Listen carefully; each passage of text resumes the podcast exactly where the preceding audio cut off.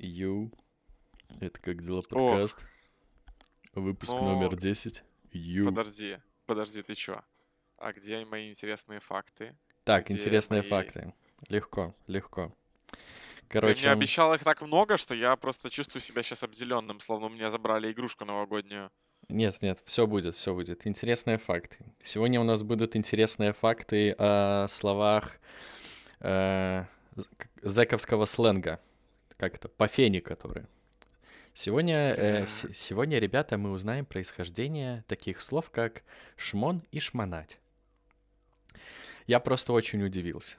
Я очень удивился от- об их происхождении. Вот ты когда-нибудь думал, почему мусоров мусорами называют? Но это как-то связано с запахом. Блин, на самом деле нет. Я тоже думал, ну, типа, мусор, потому что, ну, отбросы, типа, вот это все. То есть, э, эм, понятно, понятная вещь, которую все не любят, и такое обидное обзывательство. Но я был очень удивлен, когда узнал. Я процитирую Оригинал? Стаса Да. 2016 года, который однажды написал в чатике на какой-то тоже интересный факт, от такое сообщение, как «Я никогда так сильно не загонялся, я просто мастурбировал». Да. Так вот, Поэтому Оказывается, все вот эти вот э, слова по фене, это все производные от э, слов на иврите. И мусор, например, что означает милиционеры, происходит от мозер на иврите, что э, пере- переводится как доносчик. Например, шмон шмонать, что означает там обыск или обыскивать. На иврите это ш- ну, это слово произошло от э, слова на иврите, которое звучит как шмоне, что означает цифру 8, потому что это время вечернего обыска в камерах и бараках. То есть шмонать и там шмон шмонать, это потому что 8 часов происходило постоянно. И это как-то вот ушло в народ. Вот, например, ксива, ну, ты знаешь, что такое ксива, да, документ? Это от э, ктива на иврите, что значит написание. Тоже, да, очень очевидно и понятно. Параша от переш, что означает кал. Да, вот. э, Шухер — тревога, опасность. От ша шахор — черный. Ну вот тут не так очевидно, да, как с калом, но тоже, как, конечно, логическая цепочка проследуется. М, Понятно. Вот. Как я это узнал? Я смотрел, короче, фильм э, Леонида Парфенова про русских евреев. Там это многосерийный такой фильм. Три двухчасовые серии. Первая серия рассказывает о жизни евреев в Российской империи до революции. Второй фильм рассказывает э, про временной отрезок от революции до конца войны. И третий фильм — это вот от конца войны и до 60-х годов. И вот этот вот факт про слова, он именно в третьем фильме, потому что в период после войны э, отношения у начальства Советского Союза с евреями было достаточно натянутое. Ну, кто в курсе, может там вспомнить там дело врачей и все остальное. И достаточно много э, людей этой, это национальность же, правильно я понимаю? Людей этой националь- на- национальности находилось на зоне, и после того, как Сталин помер, и когда там потихоньку начали всех выпускать, ре- репрессированных, из-за того, что там их было так много, вот эти вот все слова ушли в народ в итоге. Теперь вот это вот достаточно, ну, популярно. Ну, естественно, ты же эти все слова знал, о которых я говорил, но вот происхождение у них такое интересное. Я бы никогда об этом не подумал. Но вот так это работает, представляешь? Я офигел. скажем спасибо Леониду Парфенову за то кино, которое он создал, которое побудило тебя на то, чтобы изучить и погрузиться в тему. Если честно, ну, если бы ты видел мое лицо за моей маской, то я все это время сидел с такой э, улыбкой, типа, говори еще, пожалуйста, мне очень нравится, не Да-да-да-да. заканчивай. Я, ну, это очень интересно. Ну, я это просто очень никогда прикольно, не очень. задумывался. Я просто помнил момент, когда мне было интересно, вот почему мусор? Типа, неужели вот просто из-за того, что, да, мусорка там, вот это вот все. Очень прикольно, что это немножко глубже, чем есть, хотя, конечно, эм, события, которые к этому привели, печальны. Вот А мы такие потом ругаемся. факты. А мы потом ругаемся на американцев за то, что у нас теперь э, в общении повседневном слишком много англицизмов. Ага. Слушай, так э, вообще про язык это типа достаточно тоже интересный разговор, потому что, насколько я знаю, все слова в русском языке, которые начинаются на букву А, это заимствованные слова. То есть это все слова, которые пришли из других языков. Ты думаешь, э, русский язык не настолько могуч, чтобы самому родить слово аккумулятор? Или аккумулировать? Ну, Или абстраги... Ну ладно, абстрагироваться, в принципе, но не звучит. ну аккумулятор тоже, да, это Не, вполне понятное иностранное слово. Ну, типа, нет, не то, что это, это вполне естественный ход всех языков, когда Ну идут заимствованные из других, типа, это вполне нормально. Очень же много слов, которые во всех языках звучат одинаково. Например, там, ну, мама, там, какие еще, типа, мам, мом, типа, в этом, в английском. Там. В этом абсолютно нет ничего плохого. Я только сейчас подумал, что это ж раньше получается, что из-за того, что люди очень много ну, путешествовали, кочевники, э, кто-то где-то оставался, передавал, делился традициями, знаниями, м, как они общаются, как они говорят, и так вот язык по миру шел, да. Насколько же сейчас вот этот вот процесс ускорился в связи с появлением интернета? Да, Ну, э, это и- супер. если, сравни, если сравнить скорость проникновения слов в язык раньше и сейчас, я думаю, что у человека, там, я не знаю, 50 лет назад расскажи ему, как быстро будут какие-то популярные англоязычные слова интегрироваться в ту же рускую речь, он бы не поверил никогда, что такое может быть. Это, это круто. Могу это- тебя еще одним очень круто. фактом в тему порадовать. Эм, В 1940 г- да, в 1940 году, я, я точно не помню правильное название, но я думаю, это легко будет загуглить, если кто-то хочет почитать поподробнее, заложили одну из первых капсул времени, а возможно даже и самую первую, но это не капсула времени вот в том понимании, которое у нас есть сейчас, да, это когда там какую-то записку потомкам на 50 лет в стену замуровывают и потом открывают. А это, было, э, это была целая комната, Э, один из чуваков, по-моему, это где-то в районе Бостона было, э, решил запечатать предметы быта, всякие интересности для потомков. Как он к этому пришел? Э, Это было время, когда в, эм, э, такой мании по египетским э, м, гробницам, и он решил сделать что-то подобное, а так как э, возраст гробницы, которую вот а, открыли в тот момент, ей было около 6100 с чем-то лет, он решил такой, ну вот отлично, мы в принципе и запечатаем комнату нашу на 6000 лет. Он стал первым хранителем этой комнаты, и она до сих пор закрыта, опечатана, там специальный ионизированный воздух, э, чтобы вот эти все предметы быта, они за 6000 лет, э, ну, не превратились в труху.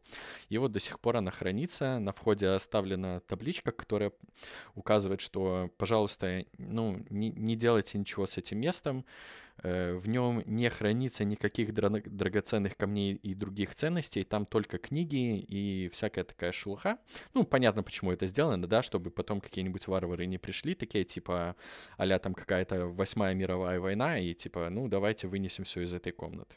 Вот, и вот эту комнату должны открыть э, в 8100 каком-то году.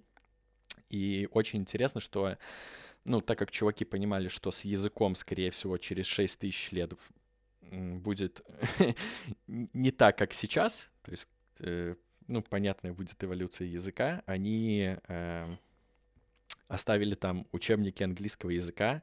Ну, не то чтобы учебники, а какой-то какой специальный инструмент, чтобы английский можно было легко понять. И еще момент интересный, они, ну, были не уверены в том, что электричество через столько лет будет существовать в таком виде, как сейчас, поэтому они оставили там э, специальный водогенератор, ну, грубо говоря, маленькую мельницу, которую можно запустить потоком воды, и которая будет вырабатывать электричество для тех предметов, которые там есть. А там, например, есть проектор, который может показывать диафильмы из э, 1940 года.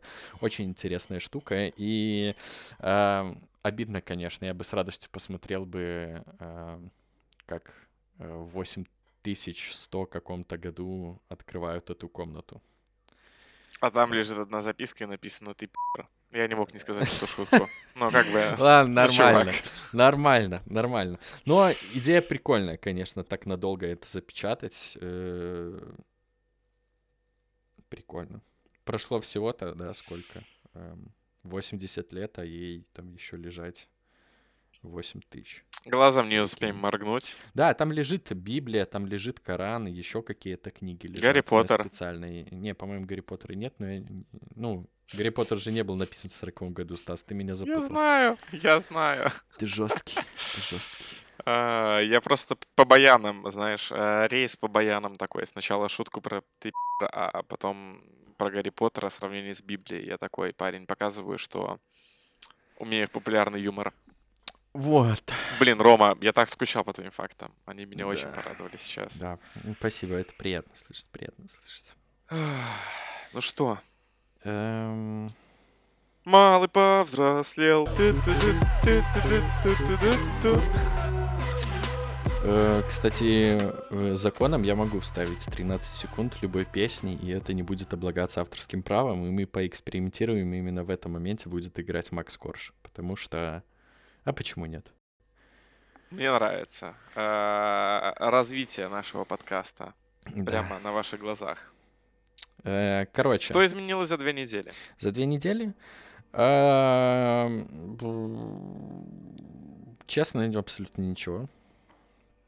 Не знаю, что тебе рассказать. Что произошло за две недели? Я поел клубники за эти две недели. Э, Это было неплохо. Я прям обожрался. Причем я ел с огорода. Эм, ну, Маленькие я- радости да, маленького белорусика. Одно из самых ярких событий за это время, наверное. Э, Ко мне приехали родители позавчера. Там пару, там мешок картошки, грубо говоря, передать. И они увидели моего кота гигантского и до сих пор не могут прийти в себя. Потому что они не думали, что он такой большой. Эм, Да, все, наверное. Что у тебя? Че, как твои две недели? То есть ты решил опустить тот момент, что ты себе выбираешь тачку и не Слушай, продолжать рубрику «Роман идет к успеху». Э, ну да, потому что я не уверен, что мне дадут кредит. Вот. Это Я просто... Ну, я не хочу потом, типа, чё, Ром, как купил тачку? Я такой, нет, мне не дали кредит, я лох. И все Бро, зато это офигенная тема для обсуждения будет. Это отличная, да. Ну, окей, давай, да, хорошо, обсудим, нет проблем, нет проблем. э, Слушай, ну давай просто сразу же такая ремарка, что несмотря на то, что мы вместе э, ездили смотреть себе тачку в два автосалона, учитывая, что в этот день мое состояние нельзя назвать состоянием каким-либо, его не было, я просто хотел лежать, умирать. Поэтому для меня весь процесс прошел в таком фоновом режиме, а скорее мне вот интересно уже сейчас узнать твои эмоции, впечатления от того, как происходит процесс выбора тачки. Эм, я Насколько сформулировал... он оправдался? э, В плане оправдался. Что Я не знаю, у тебя стопудово было какое-то убеж... ну, у тебя было какое-то представление о том, что ты придешь в салон, к тебе подойдет sales manager Аркадий, который тебе сейчас объяснит, почему Honda Civic это та машина, которую тебе нужно купить прямо сейчас. Вот, кстати, интересно, да, вот нормально ты закинул. Я просто с папой два года назад тоже ходил по авто, ну, автосалонам, потому что папе нужно было, нужно было выбрать машину. И мне показалось, что два года назад как-то более активно, типа, обслуживали, но, возможно, потому что видели, что у меня папа, типа, чувак в возрасте, и он, типа, прям сто пудов пришел покупать тачку, а не вот этот вот сопляк 24-летний просто пришел э, попердеть в салоне, посидеть и пойти там, я не знаю, в Макдональдс и купить себе набор Лего. Э, Может быть, поэтому мне, мне сейчас показалось, что э, мне меньше уделяли вни- внимания, чем моему папе когда-то. То есть я такой заходил, типа стою такой, ой, я... «О, что мне делать? А может ко мне кто-нибудь подойти? Ну и типа, я, как бы, я такой чувак, что мне не западло самому, типа, и в этом нет ничего плохого, но про, я к тому, что э, когда мы с батей заходили, то это сразу, ну, как будто акулы накидывались. Типа, здрасте, вам автомобиль? Да, да, вот, смотрите, у нас есть вот такое, вот такое. Вот. И второе, второй момент в плане сервиса. э, я обратил внимание, что все менеджеры по продажам это мужики. И я как-то сидел в одной из машин и думал, блин, а вот если бы ко мне сейчас девушка, ну, продавец подошла, было ли бы для меня это проблема? И я решил, что нет.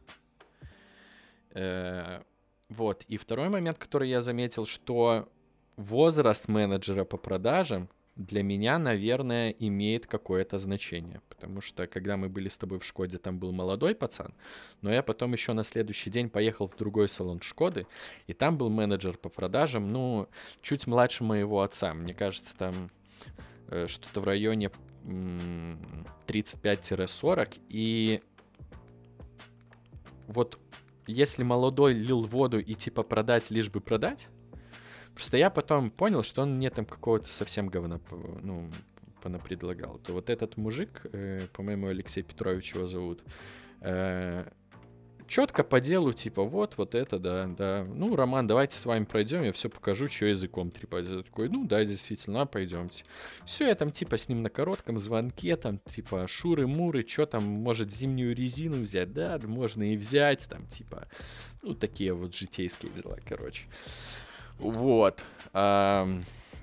Что еще в этом плане интересно? А, выбирать машину, когда у тебя рост метр девяносто два, ну, это есть, конечно, ну, свои ограничения в этом тоже, потому что, ну, я покупаю не машину суперкласса, это Б-класс, то есть это вот все то, что э, ездит в сервисах такси, это Volkswagen Polo, например, Skoda Rapid, Hyundai Accent, э, Lada Vesta, тоже Б-класс. Вот. И, ну, так как это машины относительно маленькие других классов, то, например, в некоторых я просто не могу поместиться, и это жестко. То есть мне, например, э, в чем-то нравится Hyundai Accent, но я понимаю, что, ну, если я туда спереди нормально сажусь, то пассажирам сзади будет задница.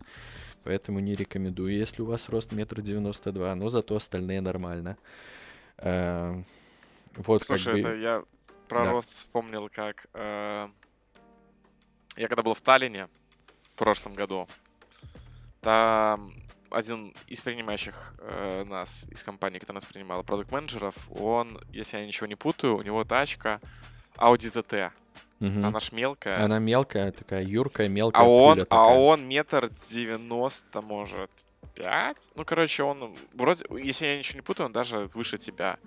Э, и он садился вперед, и, ну, ты понимаешь, что когда такая да, тачка, да, да. то ты переднее сиденье выдвигаешь максимально назад. И я, короче, сзади сидел, мало того, что коленями грудной клетки, так еще и голова вот так вот была на бок, да. Да, так ну, это тачка удивительно да. невероятные. Да, да. Вот, и что еще рассказать в целом? Эм, Шкоду брать будешь? Да, блин, ну, тоже очень такой интересный момент, конечно, то, что новый Volkswagen Polo и Шкода Rapid, так как они принадлежат одной компании, это на самом деле одна и та же машина, у которой просто отличаются внешние детали. То есть, типа там морда и попа. Вот. А так, так. абсолютно идентичные машины.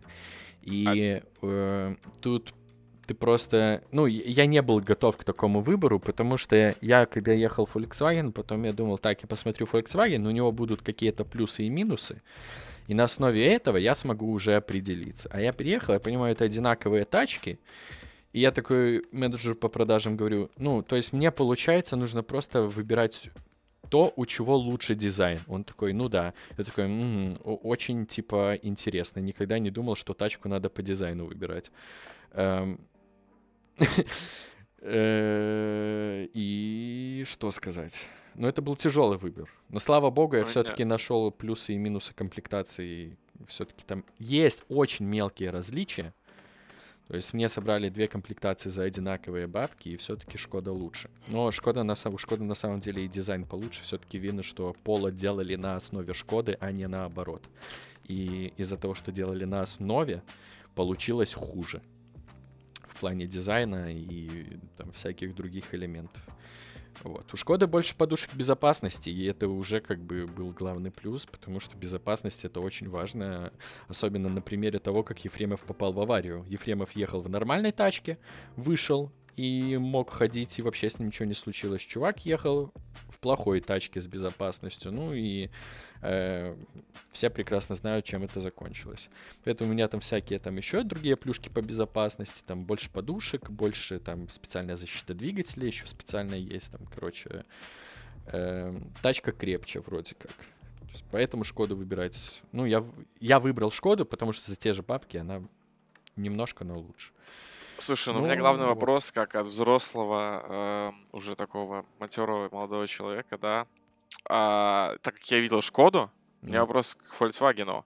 А там тоже багажник, в котором как бы очень круто сидеть, курить кальян и пить вино? Или он не такой классный? Не, ну, это две одинаковые машины. Абсолютно такой же объем багажника. Точно так же он откидывается вместе со стеклом. То есть это не обычный багажник седана, а лифтбэк, да? То есть, типа, э, тоже здоровенный. Ну, и тут уже дело вкуса. То есть кто как. Э, Да, багажник здоровенный. То есть это супер. Я просто... Курить кальяны, О. отдыхать на Минском, заливаться винишком, туда можно целый, блин, я не знаю, сладкий стол там устроить и вообще, Да, и реально. еще детей посадить. ты туда можешь засунуть 4 полноразмерных колеса. Вот ты поехал, типа, купил себе колеса на зиму. Ты их туда закинул, и у тебя будет там еще место по 2-3 мешка картошки. 40-килограммовых. Это жесть вообще. Ну, это... Мечта белоруса, Да, мечта Львова. Не, слушай, да даже, ну, в любом случае, большой багажник это круто. Типа, нет такой ситуации, где ты открываешь багажник и такой, блин, а что он такой большой? Я думал, будет на литров 80 меньше. Типа, это огонь. Такой задел на будущее, типа, хороший. Типа, э, вот, например, да, вот живешь на съемной хате, надо переезжать. Я, на- например, сейчас полностью уверен, что мой телек влезет в тачку. Я уверен, что если я там соберу кровать по деталям обратно в, ну, в такие коробки, я уверен, что я тоже смогу ее перевести.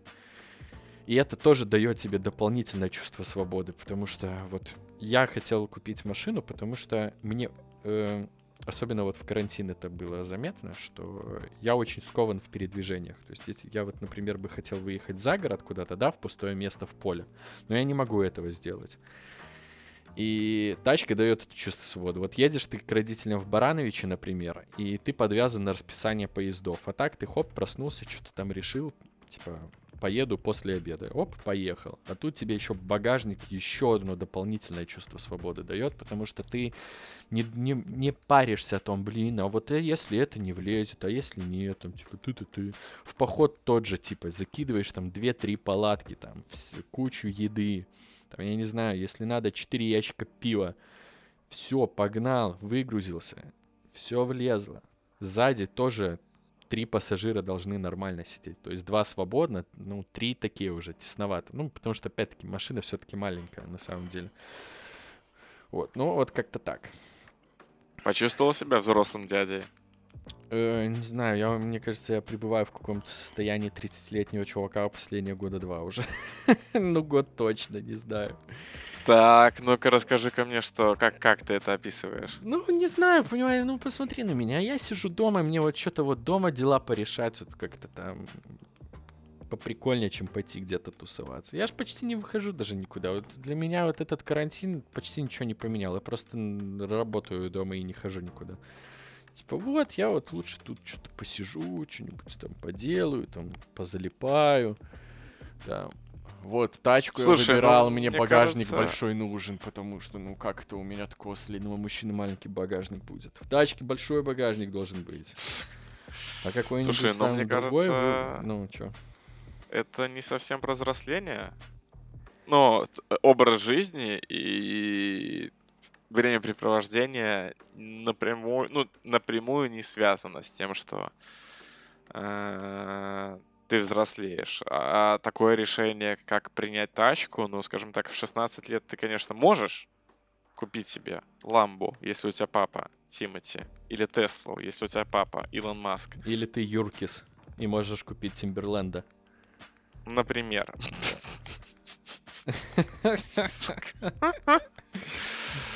Кто не знает, пожалуйста, посмотрите видео на YouTube Юрки с Timbaland. Это... Да. Да, ты напомнил, я даже все, мысль улетела. А, и, ну, я говорю о том, что, как бы, да, ты можешь себе позволить такое решение в 16 лет, как купить тачку, но, скорее всего, ты, это не среднестатистический молодой человек, покупающий себе машину. Э, А Я тут больше про то, какую машину, понимаешь, типа...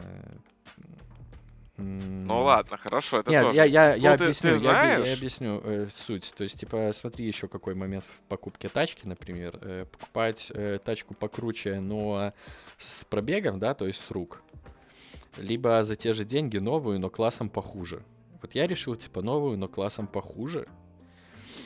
Э, но большинство выбирает, типа, да я лучше возьму какого-нибудь турбированного гольфа 17 года, который будет жесткой пулей.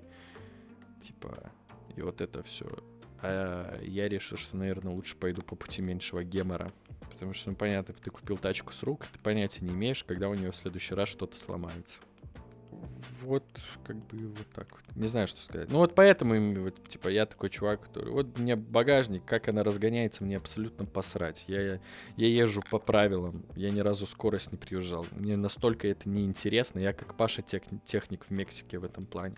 Типа, ребята, от меня на две недели, пожалуйста. Мне ваши движения абсолютно неинтересны вообще. Но если это что-то по бабкам, пишите. Типа... Эм. Вот это ты проехаться решил по мимасам. Да. А, слушай, ну да, ну, короче, BMW бы ты себе не брал, потому что есть... Да, насколько я еще знаю, то, что BMW это супер гемор. Есть, типа, какая-то поговорка, что... Э, ну, не, не то, что поговорка, а история, типа, чувак э, хотел найти, заняться бизнесом, который будет постоянно при, приносить ему большие бабки, он э, открыл мастерскую BMW и просто чинил эти тачки постоянно. Слушай, ну, учитывая, что BMW это машина без поворотников, то... О, это тоже отдельный, конечно, разговор. Подозреваю, подозреваю, что это все именно так. Но я это как я чувак... к тому, что о твоем стиле езды. Да, я как чувак, который за рулем, ну, типа, все-таки... Нет, не так скажу. Ну, у меня есть права, я, и, типа, там, не то чтобы часто, ну, езжу на машине э, папиной. И я абсолютно не понимаю, в чем сложность включить поворотник. Ну, это не надо там тяжесть 5-килограммовую поднимать. Это у тебя под левой рукой. Э, просто нужно рычажок опустить вверх или вниз, а потом вернуть его в обратное положение. В некоторых машинах даже этого делать не надо. И, э, ну, я не знаю, это просто... Э, я даже не знаю, почему они так делают. Типа, наверное, это круто, они считают, что они без поворотников там перестраиваются. То есть поворачивают они, да, наверное, с поворотниками, но почему ты не можешь перестроиться как нормальный чувак, а не как мудак? Я этого не понимаю. Слушай, ну я думаю, что нам нужно будет позвать моего одного другана, обсудить эту тему более плотно. А, с, э, скрыть покров с жизни Vista, потому что я это могу лишь прокомментировать как, что последний раз я включал поворотников в GTA, ой, э, в Need for Speed, и то это было один раз случайно, когда мне дали попробовать поиграть на режиме с рулем. Ага. На этом мои знакомства с управлением машиной заканчиваются кнопочками VSD на клавиатуре и сиськой на джойстике. Как-то так. Стасик 27 лет. Ну, это, кстати, увлекательный процесс. Что именно? Ну, вождение машины даже на мех... ну, э, особенно на механике. Ну, автомат Мне кажется, достаточно... что я вылечу на красном светофоре, врежусь в столб, влечу в другую тачку, задумаюсь о своих мыслях. Ну, то есть у меня есть сильное ощущение, что я не смогу настолько сильно быть в режиме автопилота, но просто я, я понимаю, как это работает, то, что ты в какой-то момент, ты, ты не принимаешь решения, ты, ты первые разы, когда ты учишься, собственно говоря, ездить, ну, в чем процесс автошколы? В том, что ты надрачишь свою нейронку автоматически принимать да, решения да, да. и реагировать на все опознавательные знаки не на уровне осознанности, а на, на автомате, потому что если ты сядешь за руль и ты будешь, скажем так, активно думать, с высокой вероятностью у тебя все пойдет по и ты будешь ехать как корч. Да, в, но времени думать нет водителей. абсолютно. Это, абсолютно, это чистая Именно. правда. А времени э, тебе нужно принимать много решений очень-очень быстро, поэтому ты не думаешь а за счет того, что ты уже там... Ну, чем дольше ты ездишь, тем быстрее а, тем быстрее и проще ты принимаешь какие-то решения, вот эти вот, да, на дороге. И вот мне вот кажется, что я в процессе обучения просто вот первый же раз, короче, я сяду, и я вылечу на красный, потому что я настолько буду думать о чем-то своем, что, короче, нет, поэтому у меня есть какой-то такой необоснованный страх, с которым, возможно, стоит пойти к терапевту, но как есть. Э, это у многих, типа, не осуждает, вполне понятно, типа, и на самом деле так и есть. Эм, что-то хотел сказать. А, ну у меня, например, э, э, я где-то месяца два первых ездил, думая, уже после того, как права получил. То есть это, ну, очень достаточно быстро. Э, это все начинает работать на уровне инстинктов. Ну, вот у меня такое наблюдение. Но это, возможно, мой случай. Потому что у Слушай, меня, не, мне это- кажется, у меня гены просто хорошие, поэтому... Ну, у меня дед, Или типа, у меня од- один дед э, всю жизнь проработал на автобусе рейсовом. Э, второй дед у меня, э, у него были права в Союзе последнего класса. По-моему, первый класс они назывались. То есть, типа, он мог управлять э, транспорт, любым транспортным средством вообще, и э, чем он, собственно, и занимался. Вот. Ну и папа у меня тоже, ну, очень хорошо водит. Есть это не история из разряда, что он там шашечками перестраивает, э, перестраивается или там э, скорость превышает. Нет, мой папа просто очень хороший водитель. типа. Я Слушай, тоже я думаю, что знаешь- это ему от, от деда перешло. Чё? Знаешь, что вспомнил недавно? Просто вот я вот сейчас об этом думаю в 2020 году, и у меня немного мозг взрывается, честно говоря. Я просто лежал ночью, там, типа в 4 утра, у меня балкон открыт, потому что лето жара, и какой-то тачке сигналка сработала. И мне эта сигналка, ну, знаешь, какой-то вот этот вот мысленный поток породила, то, что интересно, почему она сработала? Там пробежал кот, какой-нибудь э, местный бомжара наблевал на сал. Или, может быть, кто-нибудь решил магнитолу.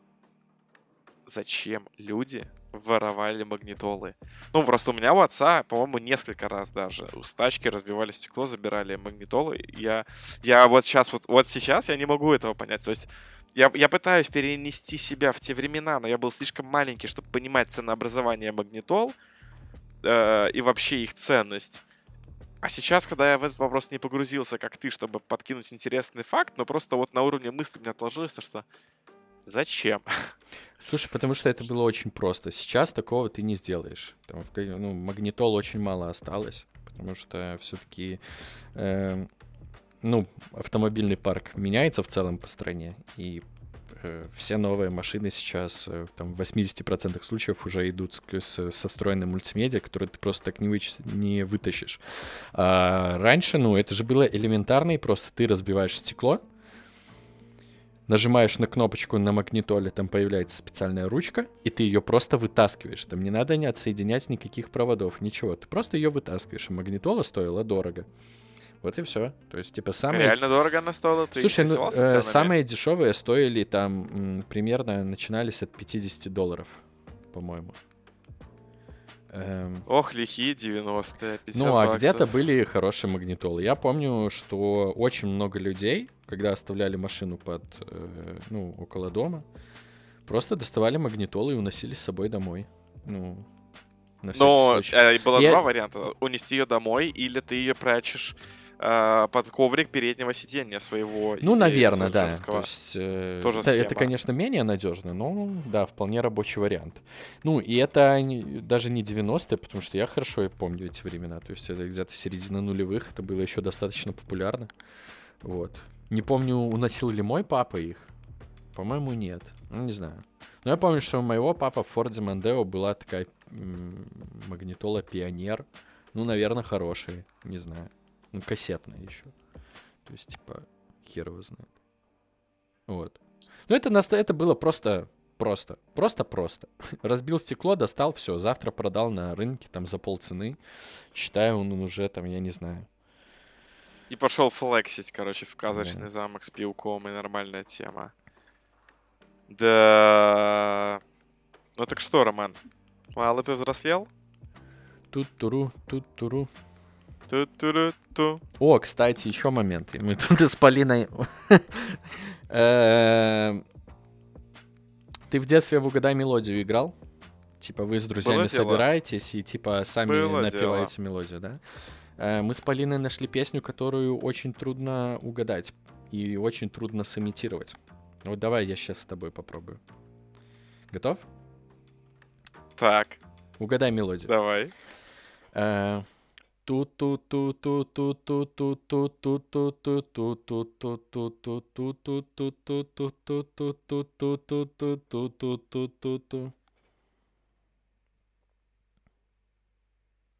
Э, Eminem Lose Yourself?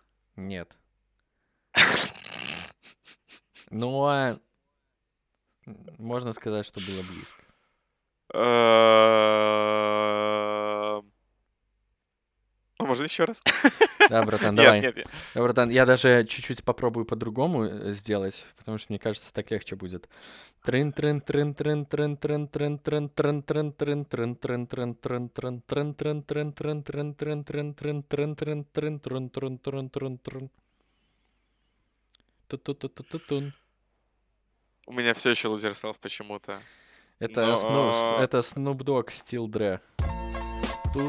А, Да, мы Ну, поняли, что эту песню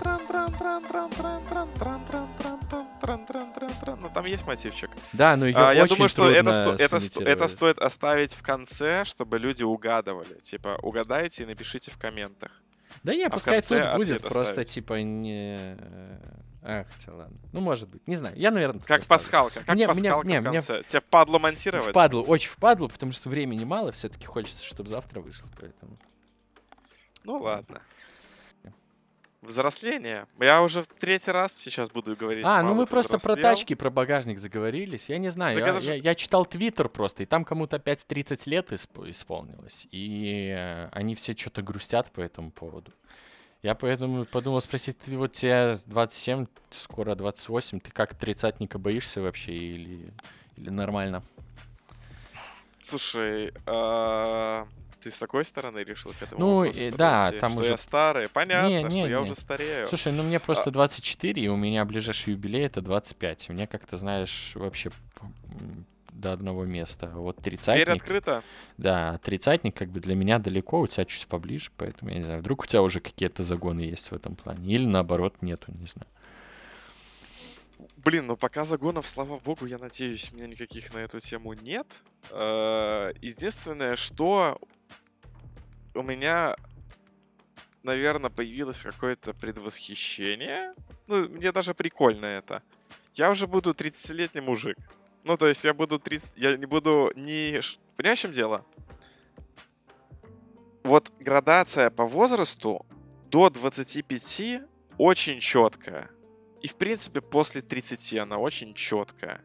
А вот 25-30 это какая-то простите.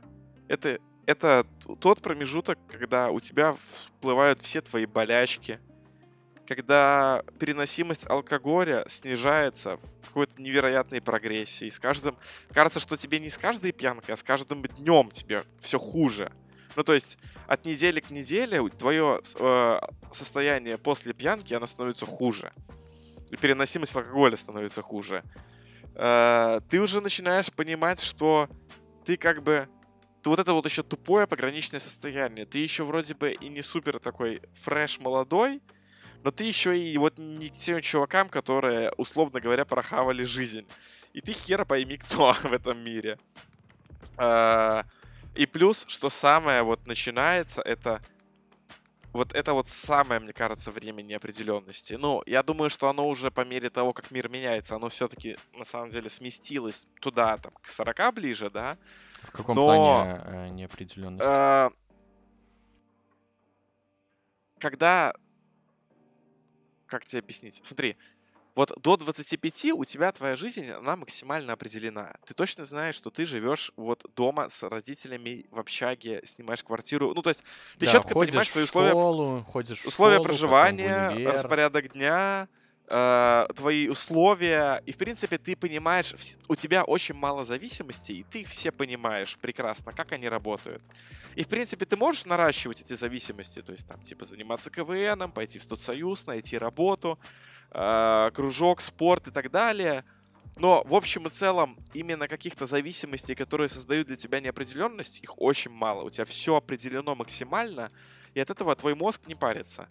После тридцатника, мне кажется, вот тоже наступает этот момент, когда, в принципе, ты понял свои сильные и слабые стороны, ты, в принципе, уже должен находиться в каком-то вот положении в обществе, что ты или ну, на обочине пикникуешь, э, ну, или стремишься к этому, да, успешно, или, или к успеху какому-то идешь, или, ну, в каком-то не супер пограничном состоянии, но, по крайней мере, э, куда ты движешься, ты уже понимаешь.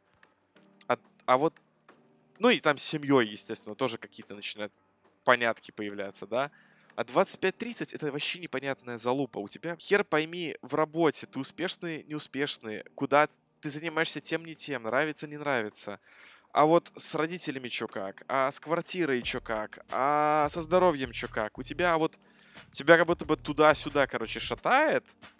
И очень много неопределенных каких-то вещей у тебя. Ну, я не говорю, что они, ну, на мне прям сказываются, что у меня из этого депрессуха, но просто вот я такое заметил, что вот после окончания университета, чем дальше ты идешь, тем больше вот этих зависим... тем больше у тебя появляется зависимость, потому что у тебя, тебя взрослеют родители, тебе нужно думать на тему того, что родители как бы, ну, ты как, через сколько лет ты будешь в состоянии мало того, что помогать родителям, чтобы они нормально, спокойно существовали, но и ты там спокойно, условно говоря, строил, снимал квартиру, строил жизнь, ходил с малышками, короче, э, я не знаю, на выходные в бар попить пару коктейлей, еще покурить кальян с пацанами и купить видеоигр не на распродаже, да, вот, вот, вот этих вот вещей, от которых ты зависишь, которые влияют на тебя финансово, э, твое пребывание, там, где ты живешь, да, место обитания, э, вообще, в принципе, потенциально будущее у тебя какое. То есть вот много каких-то таких вещей, от которых ты зависишь, и они тебе взрывают мозг,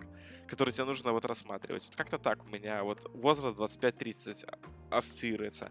А после тридцатки у меня есть ожидание, что, в принципе, у меня вот по каким-то вещам будет все понятно. Вот прям, что я вот там, условно говоря, двигаюсь, не двигаюсь в продукт менеджменте зарабатываю, не зарабатываю с подкаста, э, живу, не живу в этой стране, еще что-нибудь. Э, есть, нет девушки, э, свадьба, не свадьба. Вот эти вот все вещи, они уже будут понятны, мне кажется. Плюс-минус. Понятно, вот. понятно, совсем согласен абсолютно. Я еще хочу, хотел с тобой поговорить, типа, знаешь, о, о комфортности возраста.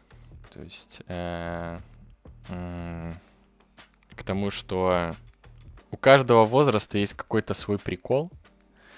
Вот типа в школе там один геморрой, там типа, не знаю, там первая любовь, там вот эти всякие подростковые загоны, там э, раздражительность это подростковая. То есть я бы не назвал этот возраст очень комфортным.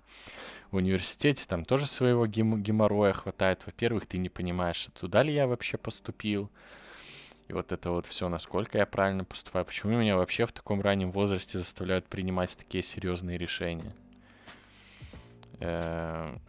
Я просто словил себя на мысли, что я вот попал в какую-то волну, когда мне я наконец-то могу успокоиться и что-то типа... Вот я, вот, это вот, кстати, к тому, что я себя э, ощущаю уже 30-летним таким мужичком. Я что-то все, я, я разобрался. Типа, я вот сижу дома, что-то в диван там пержу и...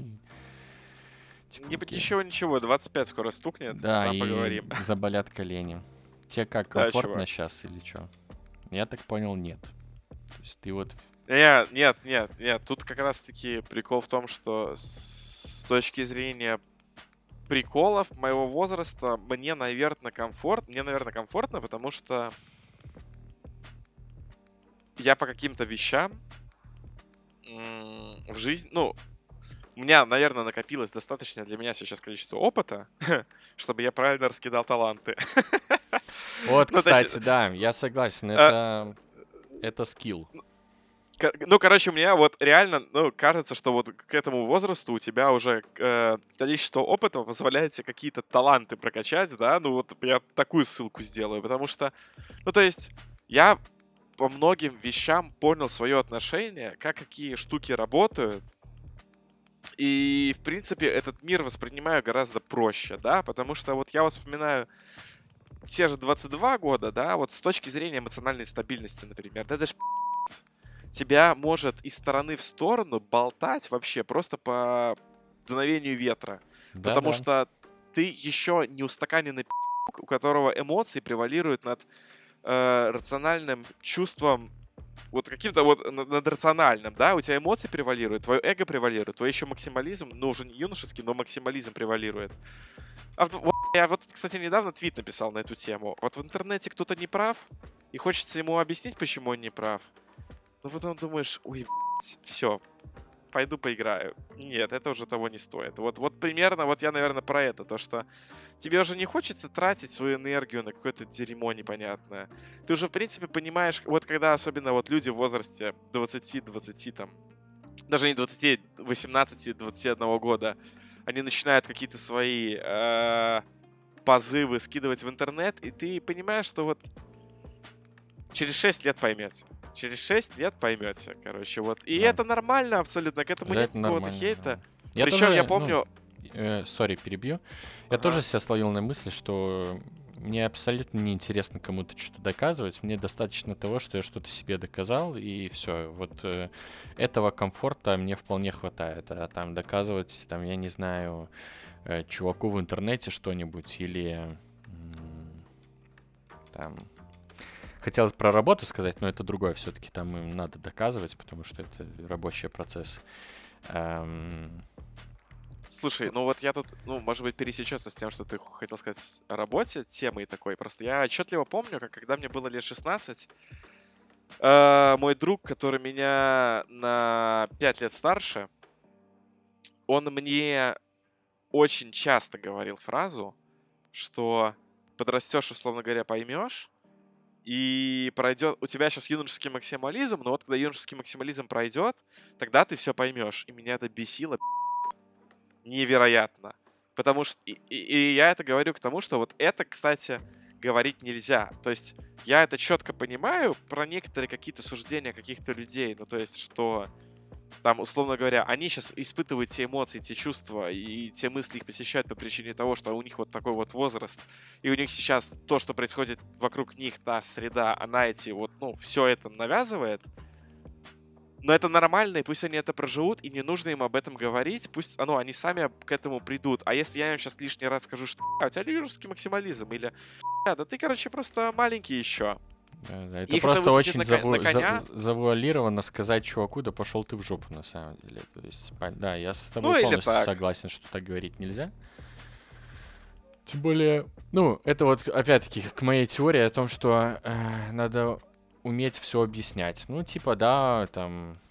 Я тоже помню прекрасно, как я там на говно мог и зайти, если пытаясь кому-то что-то доказать, хотя сейчас бы я так никогда в жизни не сделал, потому что это просто неинтересно. Эм, ну да, если бы мне сказали, типа, потом поймешь, меня бы это еще на большее говно высадило. А вот если бы мне по-человечески объяснили, то я бы, может быть, даже что-то и понял.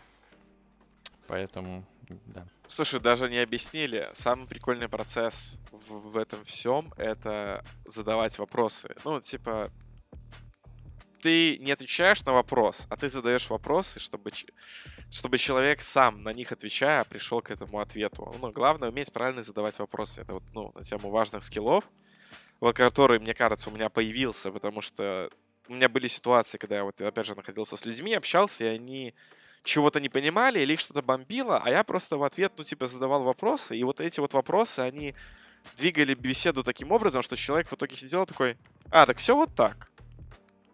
Я все понял.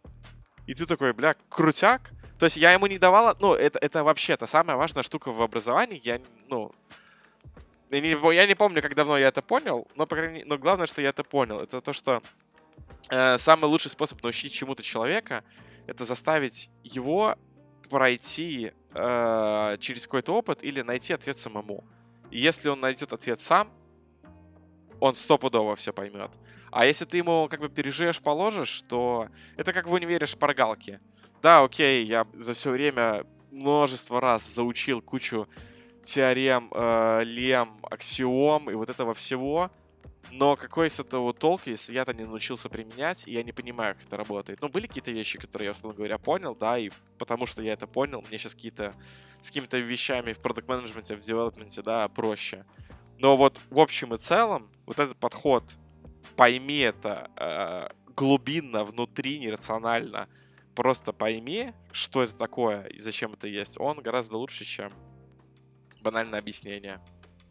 Э, в тему вопросов еще, что надо уметь их задавать. Я, короче, когда только устроил, устроился на работу, даже, наверное, не только эту, а еще на самую первую, да хотя и на эту тоже, я первое время очень боялся задавать вопросы поводу там своих каких-то рабочих действий, потому что боялся, что э, мне это должно быть очевидно и понятно, и они подумают, что они наняли какого-то лоха, который не разбирается.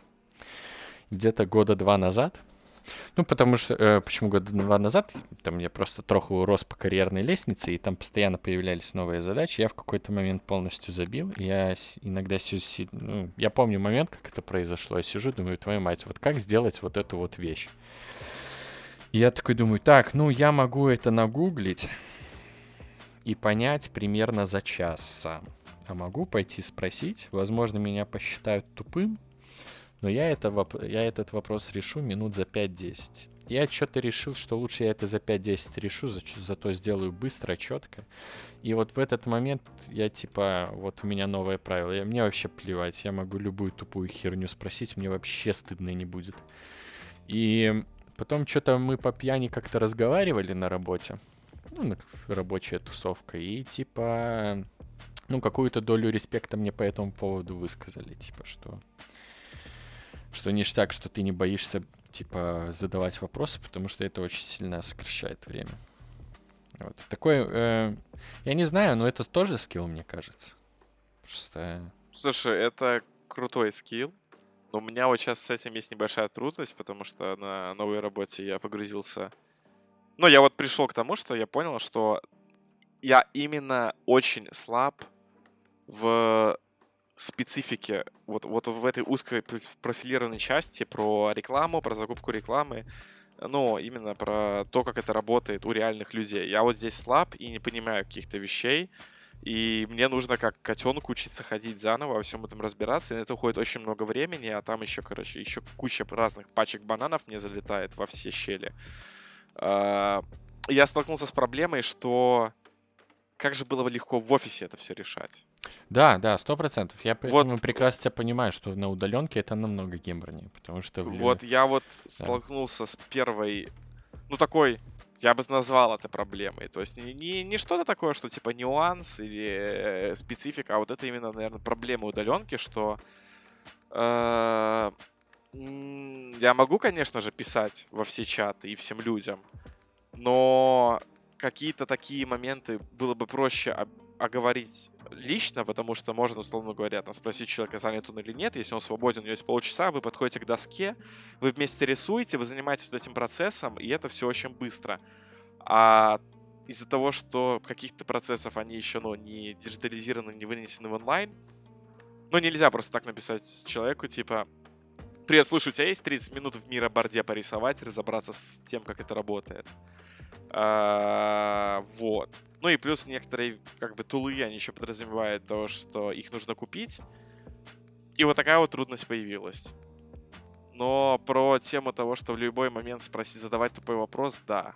Я вот в одной теме разбирался, ну, потратил на это много времени и чувствую, что, наверное, если бы я, короче, назначил один митинг, то я бы вместо того, чтобы пару дней в этом тыкаться и разбираться, я бы за час во всем этом разобрался, и меня снова появилось это э, то чувство, которое у тебя было два года назад на тему того, что подумаешь, что ложка какого-то наняли. Но оно мне такое, оно мне не как страх появилось, а как типа, о, привет, давно не виделись. Ну, помнил, что делал э, раньше? Помню. Ну, все, давай, разберешься.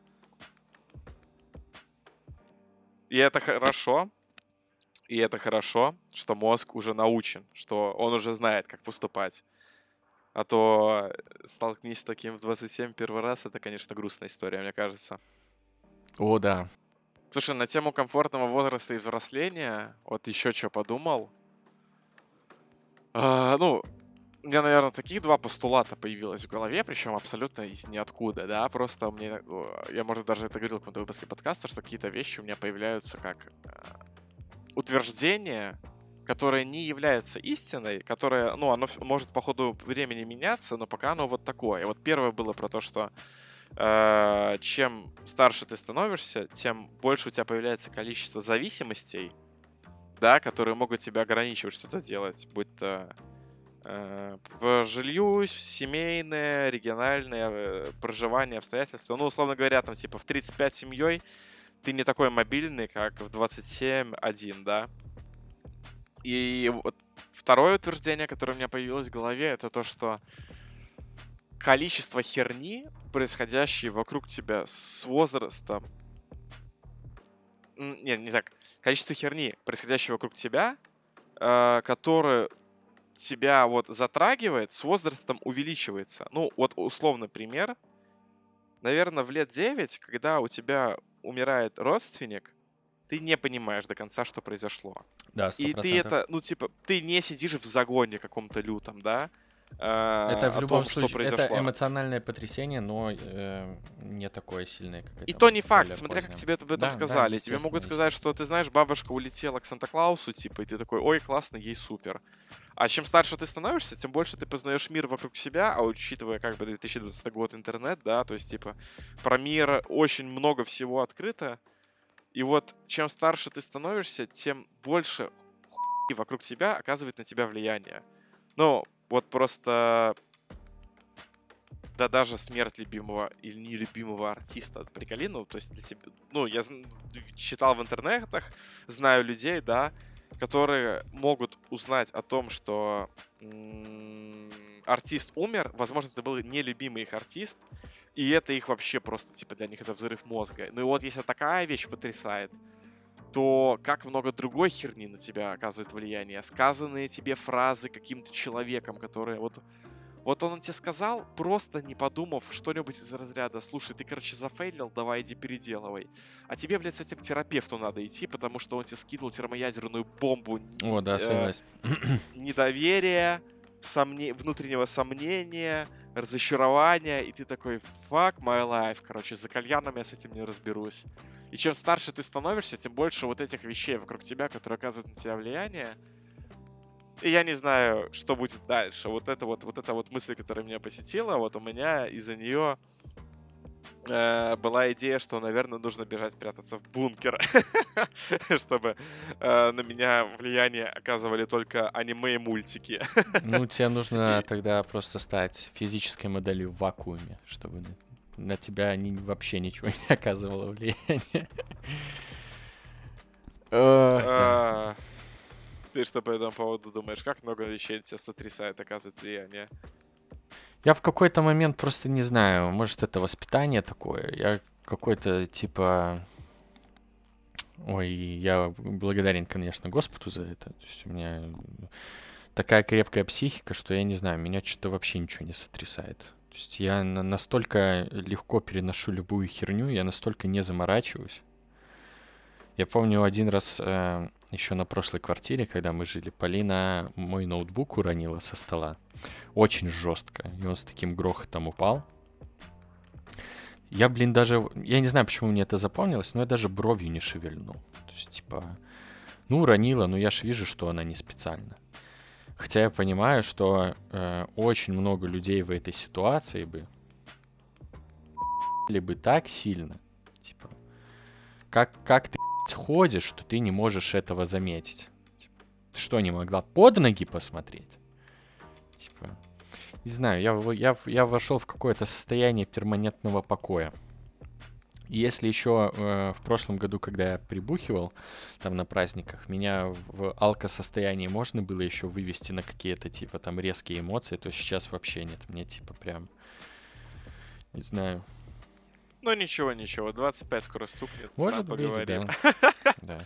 Поэтому не, вот, ну, я, я, я, я не знаю, что тебе сказать про влияние. Типа, эм, не знаю, блин, реально. Э, а Valorant? Какие Ладно. эмоции вызывают у тебя яркие эмоции? Слушай, ну, наверное, да, потому что...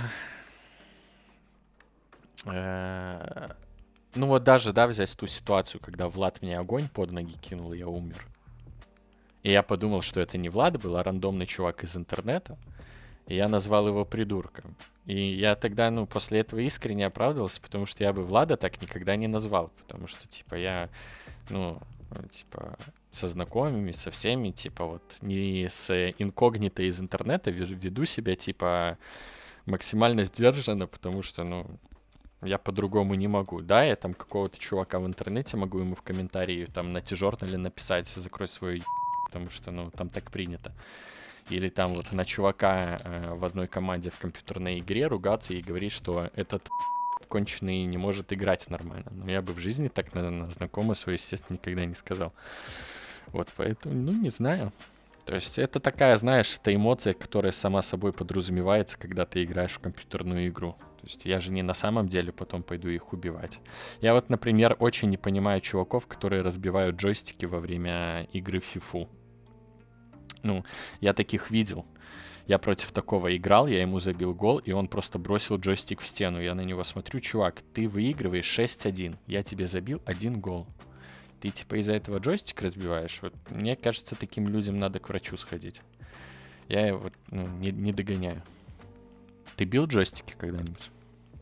Вот, вроде бы ни разу никогда такого... Ну, я не могу вспомнить таких случаев. Ну, просто, во-первых, жалко джойстик. Ну, он... он а, когда был маленький, то жалко, потому что сломаю, родители новые не купят. Понятно. А, ну, это, а, да, а, понятно. А, а, а когда взрослые, ну, клавиатура тоже дорогая, 125 баксов, по-моему, она стоила. Тоже, как бы, не очень хочется ломать ее. Поэтому у меня это все время скорее в словесной форме, то, что я начинаю ругаться и такой сидеть, типа... Ну, я думаю, ты слышал, короче. Вот и да, да. Не, буквально 30 секунд назад озвучил, как это выглядит. Не более того. И то это, знаешь, э, попытке сбросить эмоциональную какую-то вот эту нагрузку, то, что тебя не удовлетворяет, не удовлетворяет происходившая ситуация, ты это вот так вот выругиваешься, и тебе легчает. Это ни о чем, мне кажется, не говорит. Да, это, ну, это понятно. Есть же научные исследования, что когда ты ругаешься матом, э, то есть там брали группу людей, которые там причиняли какую-то э, боль или что-то вроде того, ну, потому что причинять боль звучит как-то жестко. И, и одним запрещали в этот момент ругаться матом, а другим разрешали. И болевой порог, кто ругался матом, у них ниже. То есть это помогает, типа, разгрузиться. Вот, поэтому... Слушай, ну я вот шутил, что типа 25 близко, на самом деле, но я не знаю, просто опять же, на каком это у тебя вот уровне, просто... А... Я в какой-то момент стал гораздо глубже прорабатывать, рефлексировать, наверное, происходящее вокруг меня события. И за счет того, что какие-то вещи я вот так рефлексировал, э, меня и поэтому происходящее вокруг стало даже сильнее задевать. То есть, типа, заплакать сериала с игры стало гораздо проще, чем когда мне было 19 лет. Я, ну, наверное, в таких примерах.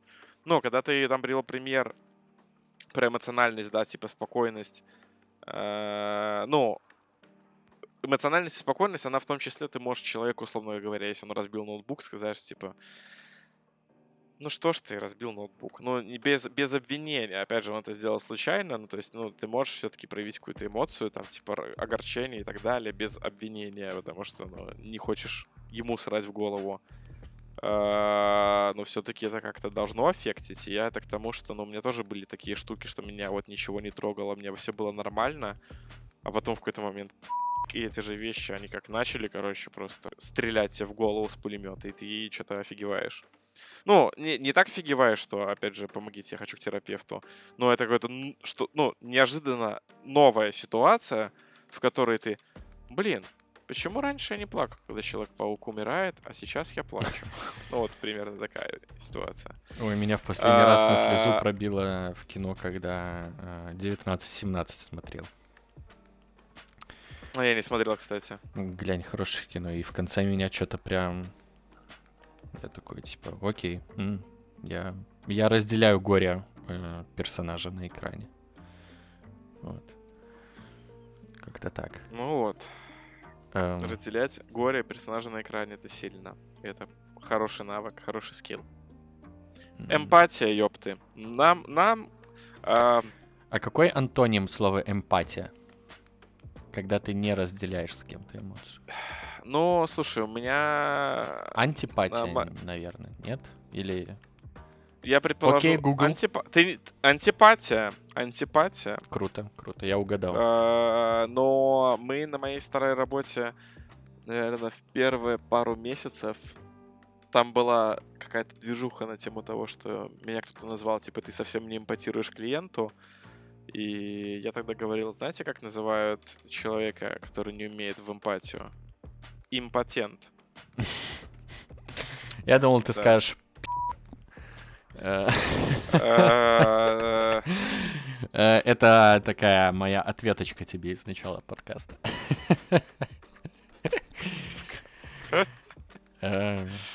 А, Да.